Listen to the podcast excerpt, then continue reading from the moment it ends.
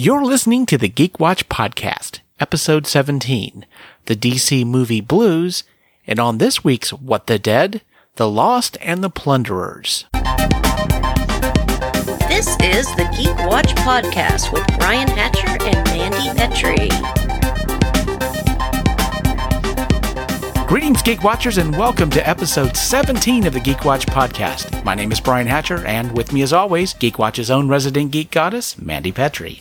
17, Brian. We could go see dirty movies now. Without our parents, we can certainly see that now. Today, I think to open up, let's. There's been like a massive DC news, and by DC I mean, of course, the cinematic universe. And there's been a few things that have come up this week that I did want to talk to you about. Okay. The first is John Campea on his uh, open mic session, which is it's sort of like a, an extra thing that he does. He has his podcast show, but then he takes viewer questions during open mic. And a few days ago, he made this comment during during the open mic. Earlier today, I found out something regarding Warner Brothers and the DC Cinematic Universe that I know is 100% true. And if I were to say what it is, people would lose their banana minds and not in a good way. Oh, Yeah. huh. Wow. When I heard about this, I have to admit the first thing that came into my head was, then why even bring it up at all?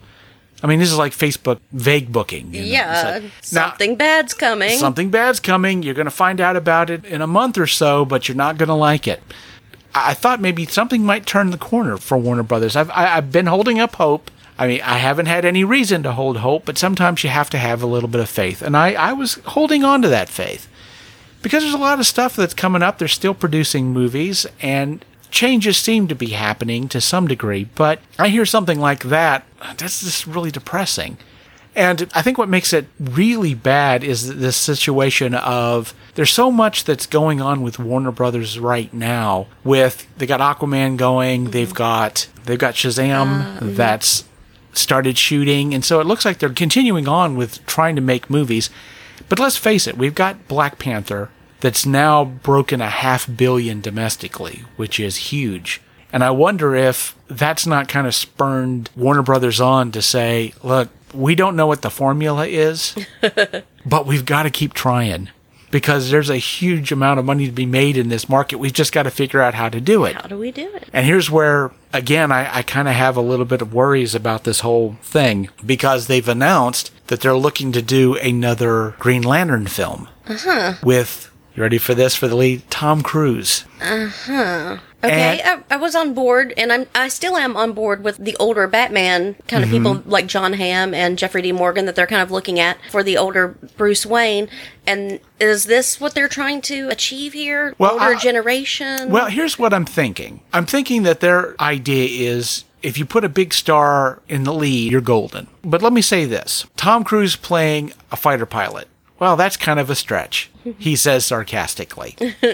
because, of course, he, and mm-hmm. certainly he can do action as well as pretty much anybody. And as somebody who does his own stunts, he loves doing films with a lot of action. He can certainly deliver on that aspect. I know a lot of people are like, oh God, Tom Cruise is Hal Jordan, really? But I can see that that could work. But here's where I have to say, in, in some part of it, I have a problem. Warner Brothers is trying to figure out how to make things work in their cinematic universe. And I would have hoped by now they would have realized that putting a big star in the front of your movie isn't going to save you. In fact, that doesn't work for any movies anymore. You can't just put a big star in front of your movie and it's going to work. Not saying that Tom Cruise doesn't have star power, because he certainly does. Mm-hmm. But he didn't save the mummy. He led that, and that movie was a disaster. And maybe if we get the correct writer on this, because I really, when Tom Cruise was at the top of his game, he was doing Aaron Sorkin and he was Mm-hmm. doing, you know, Top Gun. He had that witty dialogue and characterization that moved. well, I've heard those stories. Yeah, and I've heard rumors that he's wanting to bring his own writer into this. That's fine. If Warner Brothers, again, if they can kind of stay out of it, Mm-hmm.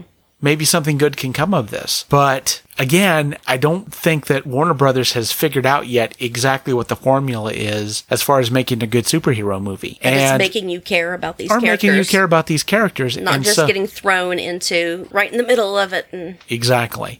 Because, and I've said this before on this program, any kind of a story has the big overarching story and it also has this small personal story, but the small personal story is the important one. The overarching right. story is just to push the protagonist into examining themselves and Marvel movies do that extremely well. Which is why, when it comes to Harry Potter, why so many people hate Dolores Umbridge more than they hate Voldemort. Because everyone has experienced someone like her in their life. Exactly. Who uses a little bit of power over you and trying to make you feel like you're less than human. It's a good parallel between that character and Voldemort, and of course, both of them bring about the overarching, over many books, movies, depending mm-hmm. on how you uh, how you've experienced how, how you've experienced the Potterverse. How, exactly, all those characters in their own way and in parallel ways have helped Harry Potter to go through the arc that he goes through. And you're absolutely right about that. But you know, DC they've got to figure out how to do their small stories mm-hmm. because they haven't figured that out. Everything's spectacle, everything's big, but and I have to say, except for Wonder Woman, have all been about the big story, and you right. don't really get to go into the small story. I think the success of Wonder Woman comes from the fact that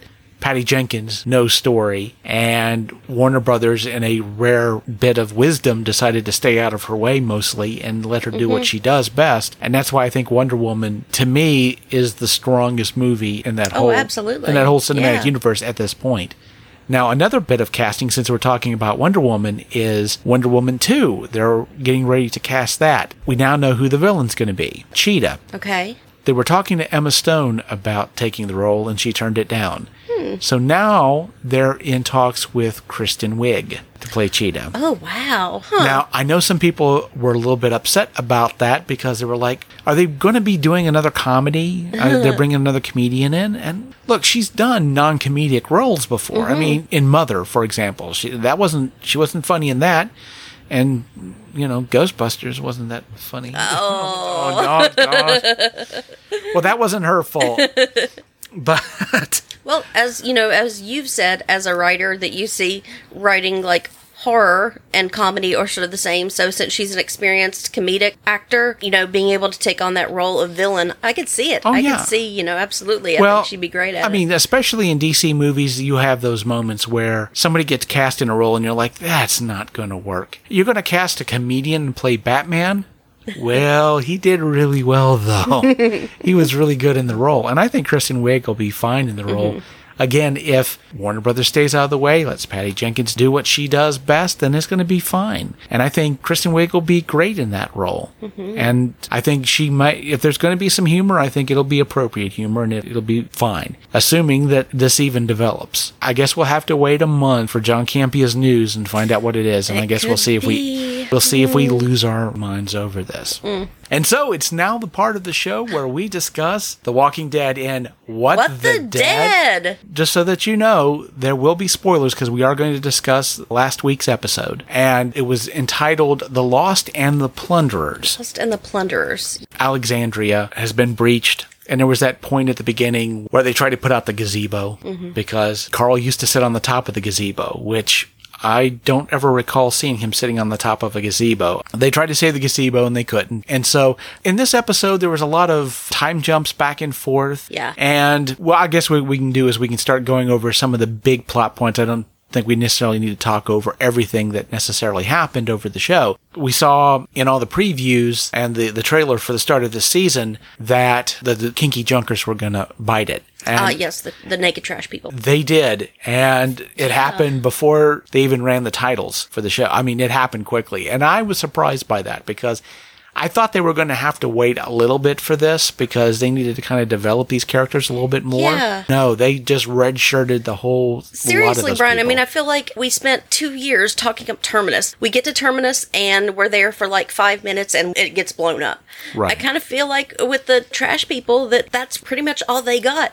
They were just vague plot points. They didn't mm-hmm. get their own story. They didn't get anything. They were just, okay, we're here to advance the story, and that's it. Yeah, because at this point, I'm not exactly sure well, I've got a couple of theories and we'll talk about them, but I'm not exactly sure the purpose of Jadis and the Naked Trash people because Are we supposed to care that they all died? Because I, I don't. Most people don't give a crap about them because they haven't really been developed. Right. I'm starting to wonder if Jadis is going to be a major plot point because there's only really a couple of things that developed in all this. One was, of course, Simon mentions, Do you know what this place is? Yeah. Because he mentions the helipad, and he mentions The solar The solar panels. Yes. Uh huh. And of course, if you remember, we and we talked about this on the show last season.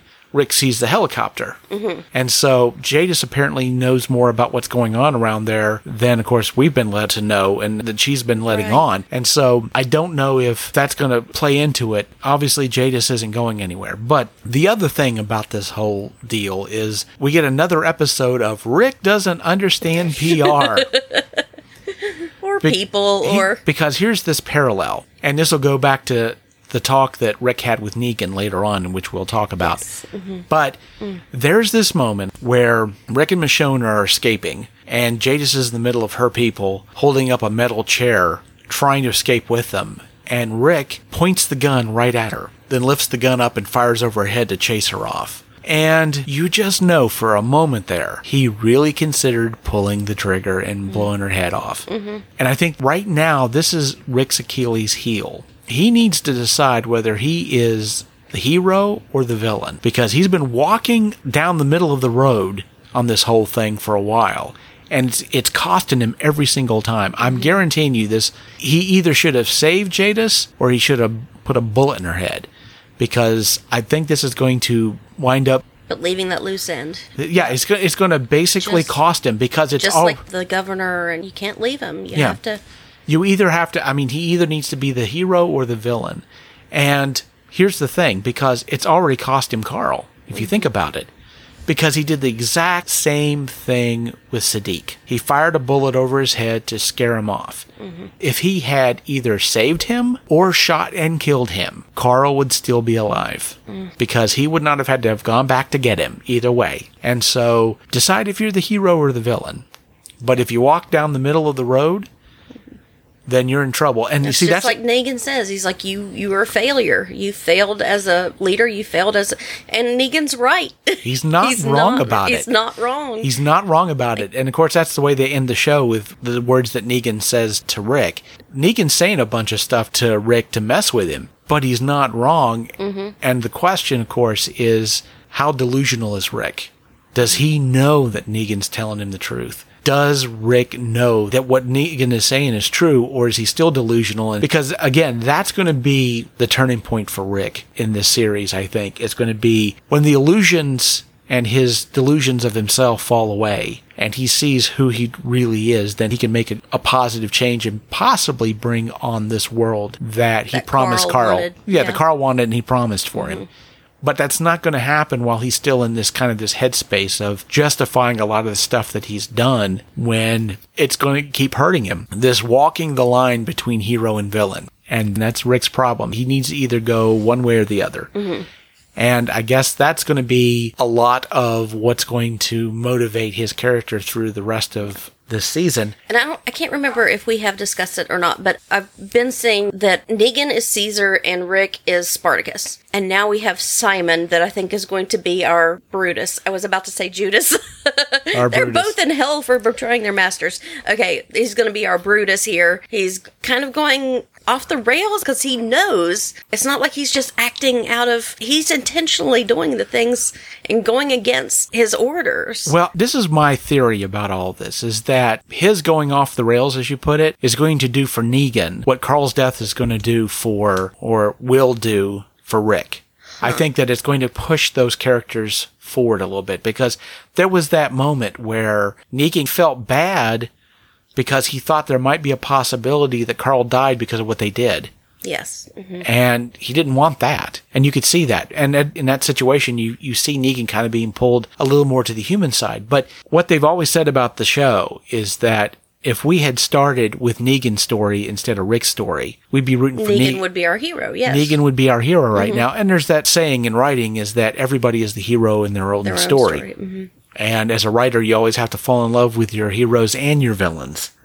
Because if you don't love your villains, it doesn't work. You have to at least sympathize with them in some aspect. I had a discussion with a mutual friend of ours uh, talking about Black Panther, and he said, when you're sympathizing with your villain more than you are with your hero, you got a problem with your movie. And of course, I had told him, I was like, I think it's the perfect movie, and he disagreed because of that. It's like, mm, but that's why I think it's the perfect movie. yeah, well, very often we have a, a, a situation where the hero is virtuous to a fault, and you know who the hero is and who the villain is. Mm-hmm. And some people don't feel that comfortable sometimes when you, you find yourself sympathizing with the villain in some aspect. But I feel like in all great stories, you sympathize with the villain in some aspect. You understand why they do what they do because I'm just evil doesn't work out that well. In fact, it's one of the reasons why in horror, the whole idea of the devil as the villain, it takes somebody with a very deft hand to make that mm-hmm. work because it's the devil. It's like, well, you don't have to explain why they're evil. It's He's like that's evil for the sake of evil for the sake of evil, and mm-hmm. that can lead to some really crappy writing. Mm-hmm. And so they're really, you get Paradise Lost, and you get your reasons why he's evil, and but yeah, I, I really think that Simon. I can see why he's starting to get frustrated with a lot of things, and it's going to be interesting to see how Simon, how his actions are going to play on Negan, because again, Negan, he's not about killing everybody. right. These He's about collecting people, collecting resources. Yes. And his illusion, kind of in all of this, is he justifies this by saying, "Doing this, I've saved them." It's like even Alexandria, as badly as he treated them all, he's saving them. Mm-hmm. They'll get to live, but again, with Simon's actions, it's going to push him out of that illusion. Perhaps that's where I'm kind of seeing the story going. We'll see what happens because for the war to end, either somebody's going to have to die or they're going to have to come to some sort of truce. Both Negan and Rick are going to have to change their worldview in some aspect, to some small degree.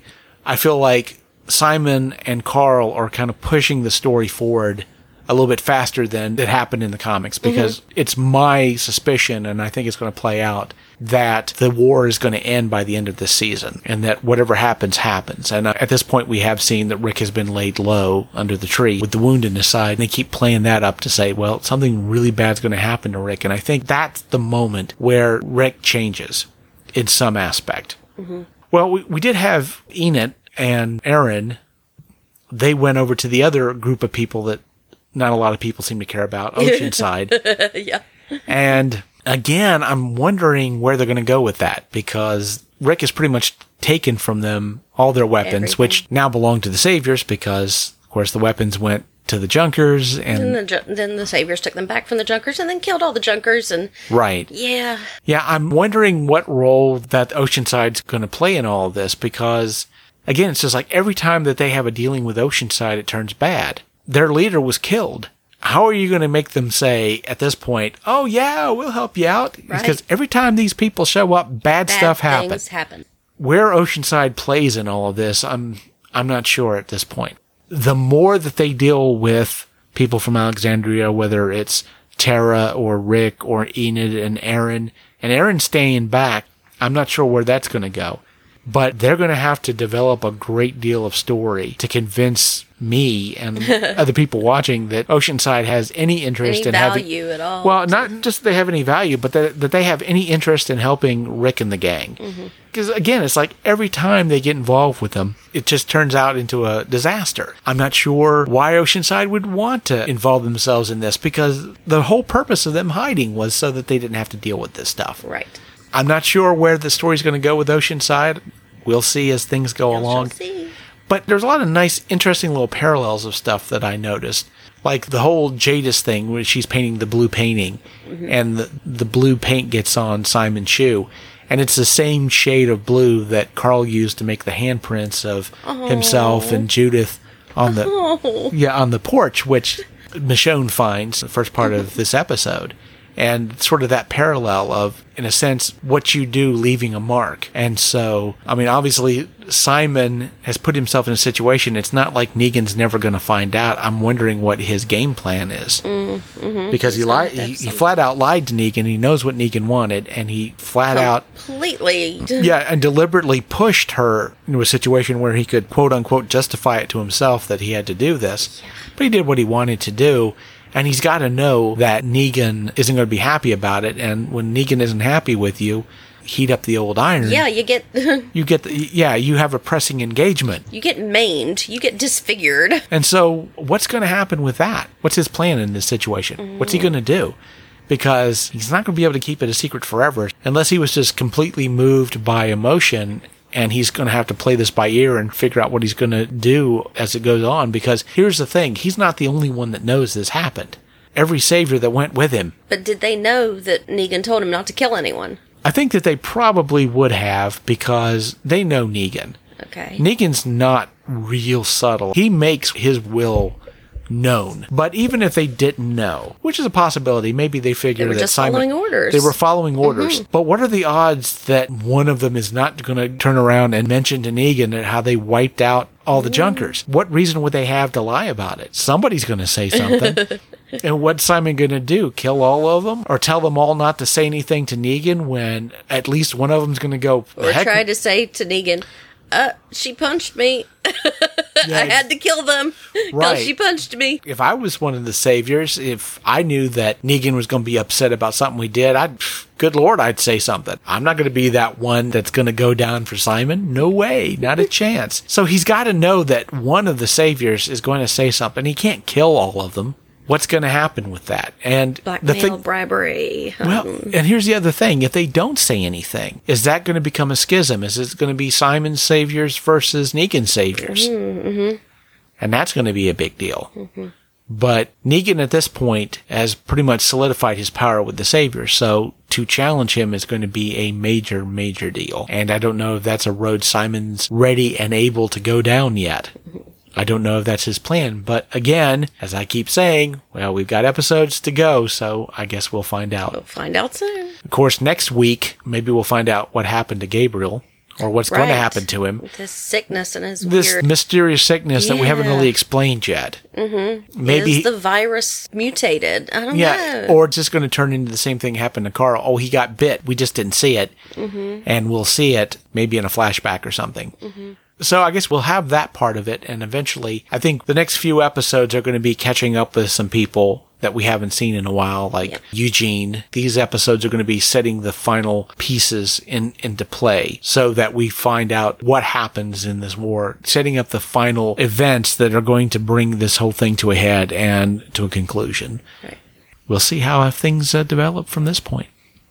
And so, with that, this will be the end of uh, this episode. Episode 17. And however you do listen to us, thank you so very much. And I, I would like to mention I've been going over some of the views and I've been going through a lot of the analytics of who's been watching us on SoundCloud. And for all our Japanese fans, uh, Oh. konnichiwa, ohayo gozaimasu. Arigato. Yeah, apparently, especially on SoundCloud, we have a large contingency of Japanese listeners. And so Excellent. thank you for anime. We appreciate that. Seriously, love it. yeah, I love that stuff. So mm-hmm. thank you for all the things that you've given geek culture that we love so much here in, in America and around the world. But however you listen to us, whether you catch us on Facebook or on YouTube, on SoundCloud or on, on iTunes, if you have the ability to subscribe on the platform, certainly do so. Follow up with us. Post questions on whatever social media you feel most comfortable with. Let us know if there's anything that you're interested in. Or you just Comments, talk about it. talk about it, good or bad, or If we don't know anything about it, we'll make up stuff. certainly just let us know where we're wrong because we can always learn from that. Yeah, subscribe, share with your friends. We'd like to reach as many geek watchers as possible and help kind of grow the show.